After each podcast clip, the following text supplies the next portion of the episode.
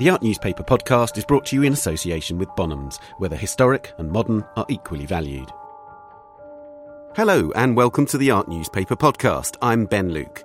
Later in the podcast, I'll be talking to John Akomfrah, the British artist, about his show opening this week in New York.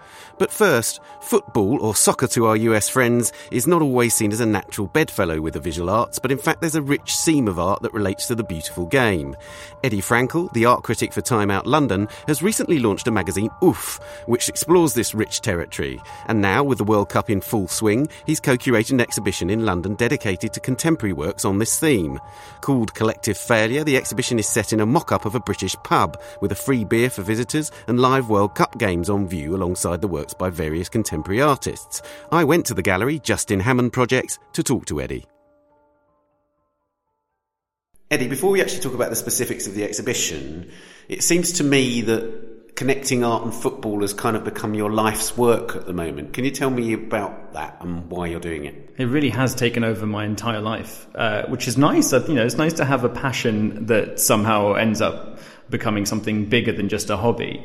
Uh, it, it started because I wanted to start a magazine about art and football, which is Oof. Um, and it was about two years ago that, that that idea came about, and it wasn't until about a year ago that I met Justin Hammond, who is my business partner, and he was the one who pushed me to actually start making the magazine. And there was, you know, there was just so much in the subject. And I think people can be quite dismissive of football. People can think that football is sort of low culture, that it, the amount of snooty reactions you get when you tell people you, you know, you have to leave the gallery opening to go watch your team, uh, the amount of snooty reactions you get from people who think art is better than football uh, is staggering. And I, I, think it's an incredibly patronizing uh, thing because football is global, it's for everyone, it's it's got a lot to it that should appeal to everyone. And I'm not saying everyone has to like football, but I think you should have a respect for football because it appeals to so many people. Um, and what's been such an amazing experience is digging through the various kinds of art that have dealt with football and seeing how much they pull out of it and how much they can use football to express incredible ideas. And I, I always say that I don't really care about uh, Lowry's painting of football because I don't think they actually tell you very much. I think they're quite straightforward. I'm much more interested in the classic example that is Philippe Parreno's and Douglas Gordon's Zidane, a 21st century portrait which uses one footballer during one game to express a huge amount of aesthetic ideas, a huge amount of idea concept like concepts about the way we interact, about how we make stars out of people, about how people move, about grace and fluidity, and that's just through football. And that that sort of idea happens throughout contemporary art when it comes to using football. And so I we people say, "Oh, you're doing a football magazine." I had there's one artist who refused to be in Oof issue two because she said uh, she had no interest in being in a football magazine,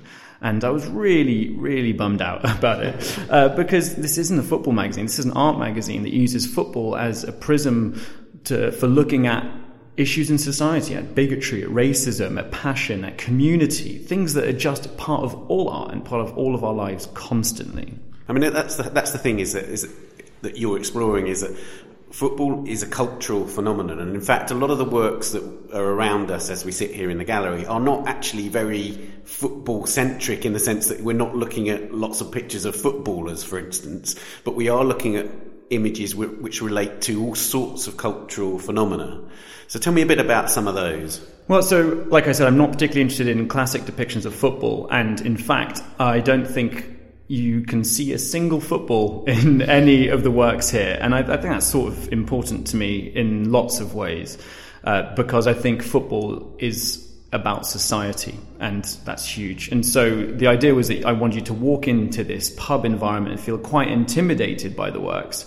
And so the first work you see is by Guy Oliver and it's a massive banner that depicts Jackson Pollock painting and on it he's taken bits of Barnett Newman catalogues to write in your northern slums, which is uh, a chant sung by southern football fans to northern football fans.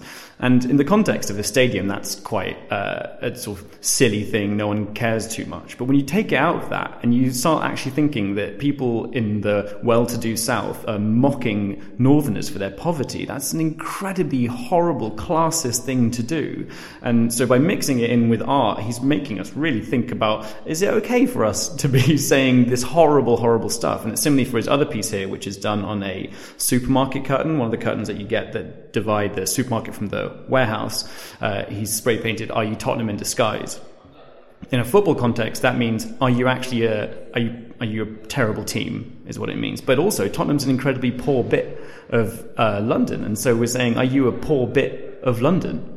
You know, that's horrible. That's not a nice thing. It's classism, is what that is. And it's written in a graffiti style, which obviously then has all sorts of associations with that poverty or with with with rundown urban spaces. Totally, and you have to, and you know, you have to walk through it. And I really like that. I like that you have to push through this expression of of nastiness. You literally have to physically interact with someone's art and have this nasty thing that some, some people say to other people. You have to you have to touch it and be part of it. It makes it a, a bit more real.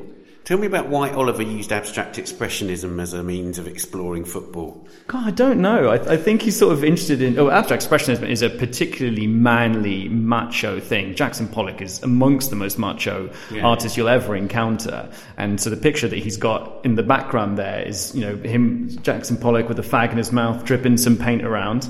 Uh, and also the Barnett Newman stuff I, I, don't even know if Guy Oliver meant for this, but when all the Barnett Newman images are put together, they sort of end up looking like football strips. Uh, so you, when you see the H in the middle of Northern, uh, which is a Barnett, it's blue and white. It looks like Tottenham Hotspur, and then you, you, get AC Milan, you get Inter Milan, you get you get Reading. It's you know, so it's full of associations, and I think the macho ness probably helps uh, undermine everything a little bit as well.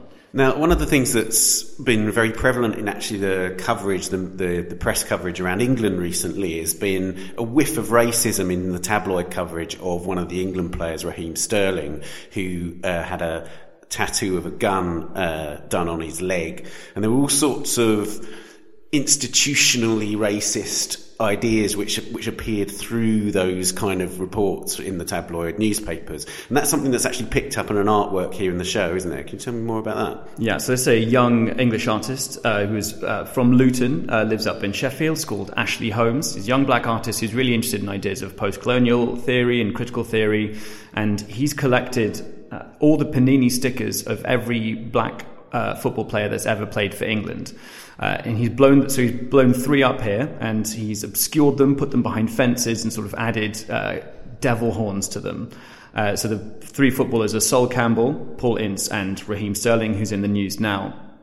And he's basically interested in the idea that we deify these footballers. We we put them up on pedestals uh, to, with their their physical gods with unbelievable skills, and yet we still mock them. Sol Campbell's an, an amazing example of it because Ashley Holmes is also a Spurs fan, as Justin and I from UFA. But Sol Campbell, we call him Judas. We have a horrible as as a fan group, we have a horrible song about him. So this guy, he's been thrust into the into the public eye by his skill, and yet he gets called Judas. He gets vilified. And Paul Ince, he calls himself the governor. Raheem Sterling is guilty in the press's eyes of buying his mum a nice sink there was an article about him buying his mum a nice sink. Like a like a young guy with money can't do that. He was there's an article about him for taking a budget airline. So on the one hand, he spends too much money. On the other, he doesn't spend enough money. Then he gets a tattoo of a gun to represent lots of things that are personal to him. And yet he still is all over the papers. How many white players have that? Very few. And it's been a long time. And even when it was the white players, you look at the treatment of Wayne Rooney. That was classism. Uh, so it's you know it's very interesting how they get treated. They're they're big, beautiful, bizarre works of art. I like them a lot. I guess the most famous work in this exhibition is only very dimly related to football, but it seems to me taps into all of these associations that you're making now, and that's Fiorucci Made Me Hardcore, which is, I think, a sort of classic work. It's in both the Tate and the Guggenheim collections um, by Mark Leckey. And Mark Leckey made this film in the late 90s when he had been living in New York and had a kind of nostalgic view over British dance and uh, popular culture more widely. And it features images of casuals in 1980s Britain. And casuals are, are associated with a kind of terrace culture and partly partly with sort of hooliganism in the UK. So tell me about why you wanted to include that work in this show. I think he was sort of one of the first artists to really express these really gritty, grotty, ugly sides, and yet of, of English society, but also sides that you really desperately want to be a part of, which I think is actually what football is. It's gritty, it's grotty, it's got lots of nasty things, but you want to be part of it. You want to get swept up in it. And so that work is playing on our quote unquote pub TV, uh, and it gets turned off whenever we put the football on, uh, which also fits in with the idea that, you know, when, if you go to a pub and they've just got MTV on when they, when, uh, or whatever music channel when the football's not on. So what actually, I, I the thing I like about it is that it, it expresses the other side of English working class partying culture and seeing the football casuals going out for a dance, going out raving, seeing the people going to Northern Soul nights. This is English working class leisure time, uh, seen nostalgically. And it's not just in the Tate and the Guggenheim, it's also on YouTube and it's free. So when we spoke to Mark Leckey and said, Can we show it? And he went, I don't care, it's on YouTube, do whatever you want, which is a really fantastic thing to have in the exhibition. We get to have this amazing artist with this free artwork that's just for the people and it's about the people and it's within this context. It's, like I said, gritty and grotty. It makes you realize the, that, that film makes you realize how, um, sanitized modern football culture is in the sense that so many people experience football entirely through TV, through apps on their phone, uh, whereas the actual cut and thrust of actually going to the football match is still in many ways related to those experiences in the 70s and 80s. There's still a lot of, there's a big drinking culture around football. It is big groups of lots of men, for instance, still going out, going on minibuses all across the country and going to games. It is still a kind of community experience, and the modern presentation of football often denies that community. And it's still violent as well it's still violent and aggressive. You know, you've been to lots of football games, I'm sure, and you've seen the beginnings of fights. You might have seen the whole middles of fights. I've been to see Spurs versus West Ham, Spurs versus Arsenal. I've I've been caught in the crossfire. You know, just trying to walk past that. You know, the modern game is sanitized, but that violence, that drinking, is still there. It's still very apparent. Let's talk about this like very, very sort of visceral piece, which is in the corner at the back of the show, which is this Henry Bragg piece. So Julia Henry and Debbie Bragg, uh, two artists who back in the 90s spent an entire year at Crystal Palace's ground, Selhurst Park, uh, they took loads of photos. They were just trying to document fan culture. And one of the things they did was they put one camera on the home fans, another camera on the away fans, and filmed it, filmed them for, the, for an entire game. They created a video that was one and a half minutes during which a single goal gets scored. So Coventry score a goal against Crystal Palace. So what you watch as you stand in between these two sets of incredibly loud men is disappointment on one side, heartbreak on that side, and on the other side, glory, victory, joy, incredible things. So you're stuck in the middle of the the most important emotion in football, which is heartbreak, which which could also at any moment turn into absolute joy. And it's such a simple, short piece. It's very loud when we have it on in the gallery. It's so direct and it's, you know, it really actually ruins the whole exhibition because all you hear is the cheering and the groans whilst you look at all the other eyes. Sort of swamps everything in it. But really, it's this you get to you just pick out a character sit there and pick out a character for a minute and a half then change characters and you'll see so many emotions so much aggression so much disappointment on people's faces. There's a little kid eating a pie the whole way through and he doesn't drop the pie even though his team scores even though his dad's trying to get him to to throw a wanker sign at the other at the other fans. And it's actually even though it is full of aggression and very male aggression and also I think uh, uniquely English aggression in the way they're mocking each other which is a very, it's a hallmark of English football. And there's also a huge amount of togetherness and community. So I think, despite the fact that the show is quite negative, quite critical, and at points quite surreal, I we wanted to end on a note that was yes, it can be aggressive, yes, it can be difficult, yes, it can be intimidating, but football actually brings people together and makes you believe in something. That group of people, the Crystal Palace fans, who are so crestfallen at conceding a goal also because they got relegated that year. So this was just another step towards misery. They're still united. They're still together. Then they're calling thousands of other people wanker together. You know, they're all throwing the middle fingers and the wanker signs. That's a group activity that unites them and they can be heartbroken, but really they're together. And that's sort of the definition of community, isn't it? Doing stuff ensemble it's really interesting watching it because I was really conscious that there were, in, in, in a way, in the most bizarre way, it relates in some ways to something like a Bruegel painting in the sense there's all these mini incidents, as you say. For instance, the, the little boy eating the pie. There's the guy with no teeth at the front who's sort of, you know, uh, grotesquely sort of caricatured. Um, but it's real life at the same time. And I think that's, that's another thing which really hits home uh, in a lot of this show is that it's about a kind of gritty reality as opposed to a kind of fantasy of what football might be. Absolutely. I really care about football being used in art to represent reality. Nothing in here is about some highfalutin concept, really. Everything in here is about something that happens all the time in society in some way. It might be obsession. So in the work of Rob McNally, who does these incredibly intricate, very surreal pencil drawings, full of references that I will never understand. But that's about obsession and and the way you follow football or a game or anything you're completely in love with, and you you find all these different ways to refer back to it in thousands and thousands of ways, and everything everything in your life relates back to football somehow or relates back to your passion. That's a very real thing. That's madness. That's obsession, compulsion. It might be the racism in Ashley Holmes's uh, work. It might be the displaced communities in Roddy Buchanan's very very strange photograph on the corner here. It might be the communities that are that are united and yet divided in Henry Bragg's works. It might be the classism in Guy Oliver's. No matter what happens, that stuff is really, really real. This isn't about questioning the space or identity. This is entirely about, especially the works here, this is entirely about England and especially England right now and how we're living in it. And that says a lot about the country and about Europe and about the wider world. I, mean, I suppose that, that you know it brings home that there, for instance, at the European Championships in 2016, there were England fans standing in a square somewhere in France singing um, "Fuck off, Europe, we're all voting out." So again, it's it's it's about this idea that football is much more than 11 men versus 11 men kicking a ball of air around. I think that's almost the least important bit of football. Essentially, I mean, you know, I'm saying this as a, as someone who loves football and is also obsessed with it. It's the, what really happens is expressions of poverty, of bigotry and hatred, and that's just life now.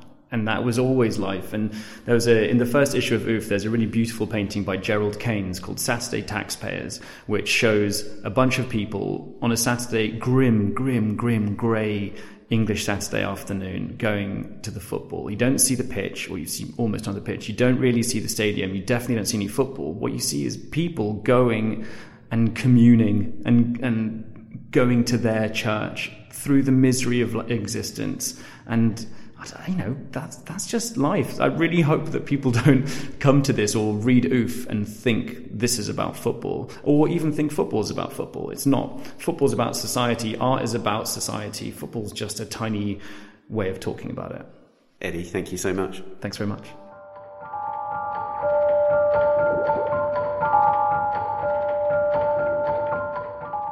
Collective Failure is at Justin Hammond Projects in Holloway, North London until the 21st of July.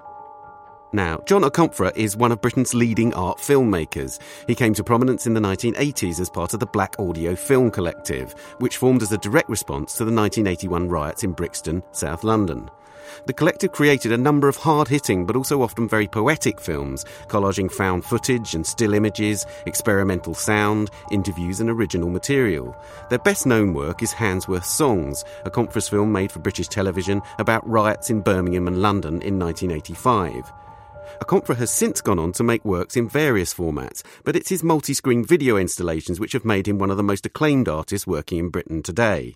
This week, his first American survey exhibition, Signs of Empire, opened at the New Museum in New York. And John joins me on the line from the museum now. John, the exhibition is called Signs of Empire, and that that obviously relates to one of your very earliest works. Why did you decide to use that title for the show? Uh, you know, as usual with, with shows like this, there's a certain amount, amount of uh, of input that you have as an artist, but in the main, the curatorial, overarching curatorial judgments about what it should be called and what it needs to be uh, included in it and so on um, rest with with the curators. And the new museum curators Massimiliano and Gary were very keen I think to um, uh, use signs of empire as a way of of um, alluding to the, the, the different registers of empire, you know, um, that resonate with, with the work. So you've got empires in the broad metaphoric sense, empires of the sea, of signs, of political narratives, and so on. Um, so if you ask me, that's what I think they were trying to, to allude to. I, I, to be honest, I haven't asked them why but, they chose that. But, but nonetheless, that work, Expeditions One, Signs of Empire, is in the exhibition. Can you tell me about that show? Because it's a work that you made with Black Audio Film Collective back in 1983. Yes, we started. I mean, in fact, one of the many reasons why uh, Black Audio came into being in the early 80s, 82 to be exact, was because the seven of us felt that some sort of uh, reconstruction work needed to be done uh, vis-a-vis black identities and images. You know, so one of the first things we embarked on was a sort of semiotic survey, if you will, of um, images of um, here and there, and and and one of the things we wanted to understand was the very construction of the here and there, you know, the signs of empire, if you will, the things which um, spoke uh, and evoked nativity, the things which spoke and evoked uh, colors, colonial peoples, and by implication, non-colonial peoples. We were really trying very hard to to to make sense of the history of representation um, both of empire and of subjects in, inside the empire. Um, now, I think one of the reasons why they have it here is that a, a, a motif of Signs of Empire was a kind of investigation of what I would only now call colonial masculinity or imperial masculinity.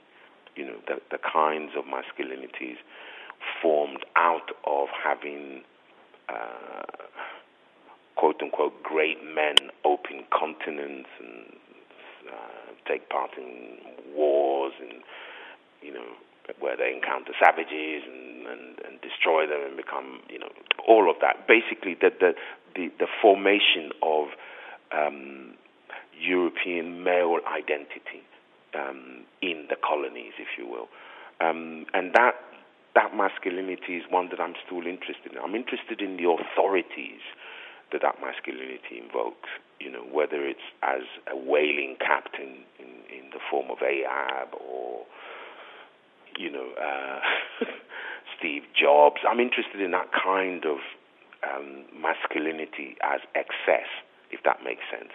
It's the, the idea that somehow um, there's legitimacy to this dementia of excess where you know people are forgiving the most appalling things. You know, you could be Steve Jobs and do the most appalling things to people, but we understand it because a certain kind of manhood suggests that the way to get things is to be appalling, is to be, you know, completely uncaring and unfeeling towards other people's uh, uh, feelings. So I'm interested in that, and, and I think that's one of the motifs that runs and connects most of the work in the show. The, the centerpiece of the show is Vertigo Sea, which was a piece which was first made for the Venice Biennale in 2015, and it's a very ambitious three-screen video installation. Can you tell me about that work? And now that it's been installed several times, how does it? How is it evolving, even in your experience of it?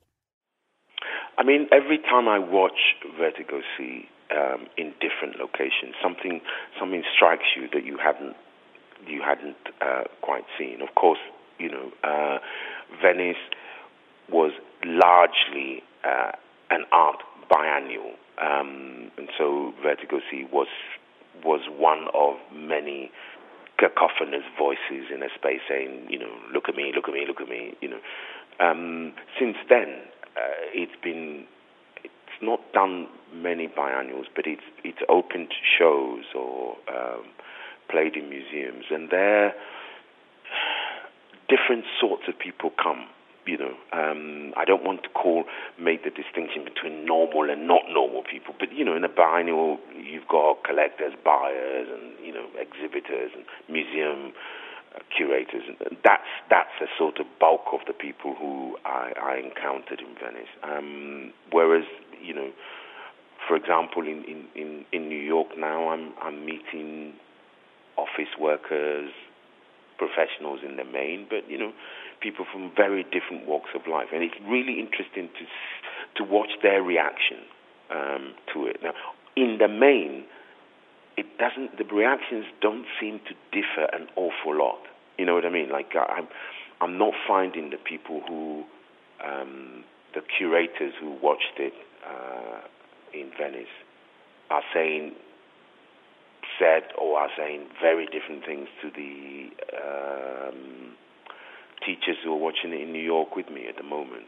You know, so that's a very kind of it's a comforting thought to know that there's a core of what you were trying to do, which seems to come across to people regardless of of um, occupation or, or position. So what you mean is that there's a broad understanding of those big themes that you're exploring in the work. There's environmental themes, themes of migration, themes of displacement, those kind of, and uh, you know the the, yes. the, the wide ranging imagery that you're exploring. I, I mean, I think so. I think so. One way in which I, I test myself to see whether um, uh, how people are responding to things differ from uh, location to location is if different questions come up. Um, and in the main, I, I've tended to, to pretty much get the same sorts of questions. So people ask me about why the uh, five or six interlocking stories of deaths at sea, why that sits with this sort of visual history of um, genocide, if you will. Um, the same questions seem to come up again and again and again, regardless of location. And um, it's kind of gratifying because it does mean that there's something uh, essentially uh, intact at the core of Vertigo Sea, and that's that's pleasing to know. Does it have any significance to you that the work is showing in New York at the, at the exact moment that there is a crisis in America where we are witnessing images of incredible cruelty at the Mexican border, and migration obviously is right at the heart of that discussion. And simultaneously, we just had the Windrush scandal in the UK, where you see a dehumanisation of people who've been in the UK for generations. Is it of any significance to you that this work has that currency now? Can you see the work? Do you have? are you forced to see the work through that prism? Do you try and bat it away? How how do you feel about that connection? Oh, absolutely. I mean, I, I, I mean, I think in many ways you make works like this precisely because you know that the backdrop to them is the scandal, uh, the Windrush scandal, or the separation of children from their parents in, in, in America, uh, as is going on at the moment. You know, um, one makes works like this because you wanted to talk to those conditions. You wanted to say to people things that tends to be forgotten when these crises, quote unquote, uh, erupt. And one of them is to remind people that, that there is a kind of utopian default to migration.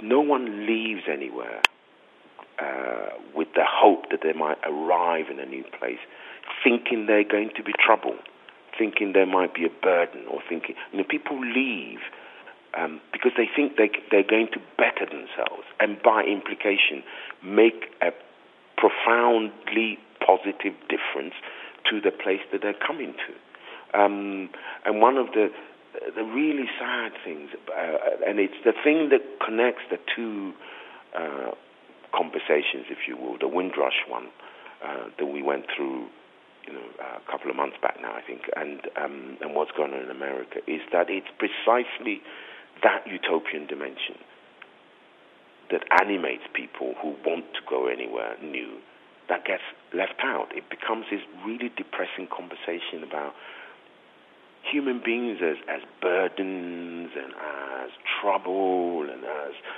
statistical anomalies, etc. etc. You know, um, so one makes works like Vertigo because you wanted to participate in these conversations. Absolutely, yeah. So tell me about um, Transfigured Night, which is a work which is very specifically focused on the US and its its connection with post-colonial African history. And you've actually updated it for the new museum show. Is that right?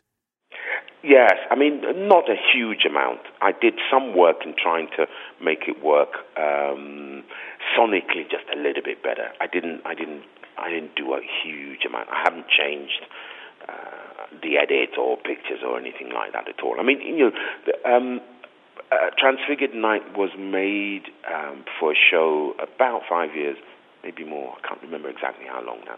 And I was trying to. Um, uh, respond to a call then to do something on African liberation.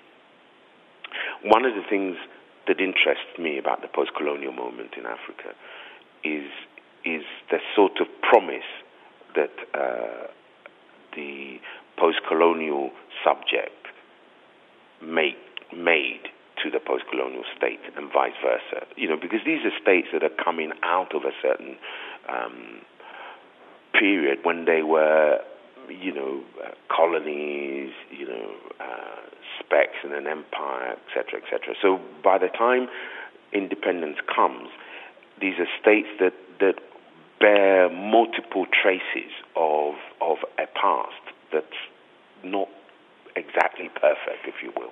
And one of the things that the colonial state, the post-colonial state rather, says to the colonial and by them post-colonial subject is I know I'm not perfect. I am going to try my best to do everything for you and, and appeal to and make your life better essentially. Um, and surprisingly, that is also the sort of story of Transfigured Night. It's the it's the Robert Dehmel poem where um, uh, uh, two uh, lovers are, are, walking at night, and, and the woman says to, to, to the male lover, you know, I'm, uh, I have to confess a dark secret to you. I am carrying the child of another, another, and um, after moments of pausing and reflecting, uh, the male lover says, "Well, it doesn't matter. I, I promise you that together we will bring up this child and we will uh, we will live happily ever after. In other words, you know, on this in this moment, I make this pact of fidelity to you in spite of your imperfections. And in a, in a kind of weird way, that is for me the allegory of of um, post-coloniality. And I wanted to make something which both alluded to that story alluded to the Schoenberg piece and said something about what became of the post colonial state, the way in which it became a kind of narcoleptic entity. So it, it routinely fell asleep every time its subjects needed it in moments of emergency. Um, that, that's the sort of setting of, of Transfigured Night. And um, uh, we used a lot of the Empire State, uh, sorry, the Lincoln Memorial because it's well, it, it just carries so many of the promise of of um, liberation that I wanted to talk about. So America was both uh, a coincidence and, and deliberate in in the um, in the piece. I wanted to ask lastly about actually the early days and specifically the fact that you said that you went to the Tate when you were sort of 12 because it was it was your local gallery as it were and and had a sort of profound experience but also discovered uh, European cinema at that time. And I'm just interested in how those two kind of connections uh, informed what happened next. And was, did you connect them immediately, or did they come together only sort of almost sort of by osmosis? Yeah, what an interesting question. Uh, I, but I think it's it's a question that uh, tells you something about the time in which I received the calling from these two spaces. You know, um, I mean, I was going to the Tate not really thinking of myself as a potential artist. I, I was just interested in in painting, in particular, at the time. You know, um, and started to go to to sneak into the cinema because I was bored. You know, like every thirteen year old, trying to find a new experience. And in both spaces, I'm there because I want to be a consumer. Um, and it never entered my head that the two can somehow be fused in any way. It, it just seemed, they seemed alien worlds. But it also seemed alien worlds because I never thought that this was, um, these were avenues that I would be allowed to pursue, you know, uh, to, to walk down or, or, or to you know, because I, I think already by then you were becoming aware as a young uh, person of color that there are certain prohibitions, let's say, certain prescriptions about what was possible and what was to remain impossible in your life. Um, and so I think I was then waking up to the possibility that, that there was a, uh, an, a, a, a prologue to be written, a first act to be to be undertaken, which would involve clearing some space for that the the involvement in either fields to be possible at all, you know. And it's only really much later, actually, um, that um, I started to be aware that there were these affinities, especially as I watched more and more uh, films. You started to see the ways in which, um, you know, directors of photography or filmmakers were drawing from from the quote unquote art world. And it was only then that I started to think, okay, this is this is a possibility. And if it's a possibility, then one needed to look at it very, you know, concretely as something to be pursued. You know, um, but that was in my twenties. I mean, I wouldn't, I didn't, I didn't think anything like that was possible beforehand. No. John, thank you so much for talking to me. No, it's a pleasure, sir. Take care, Ben, okay?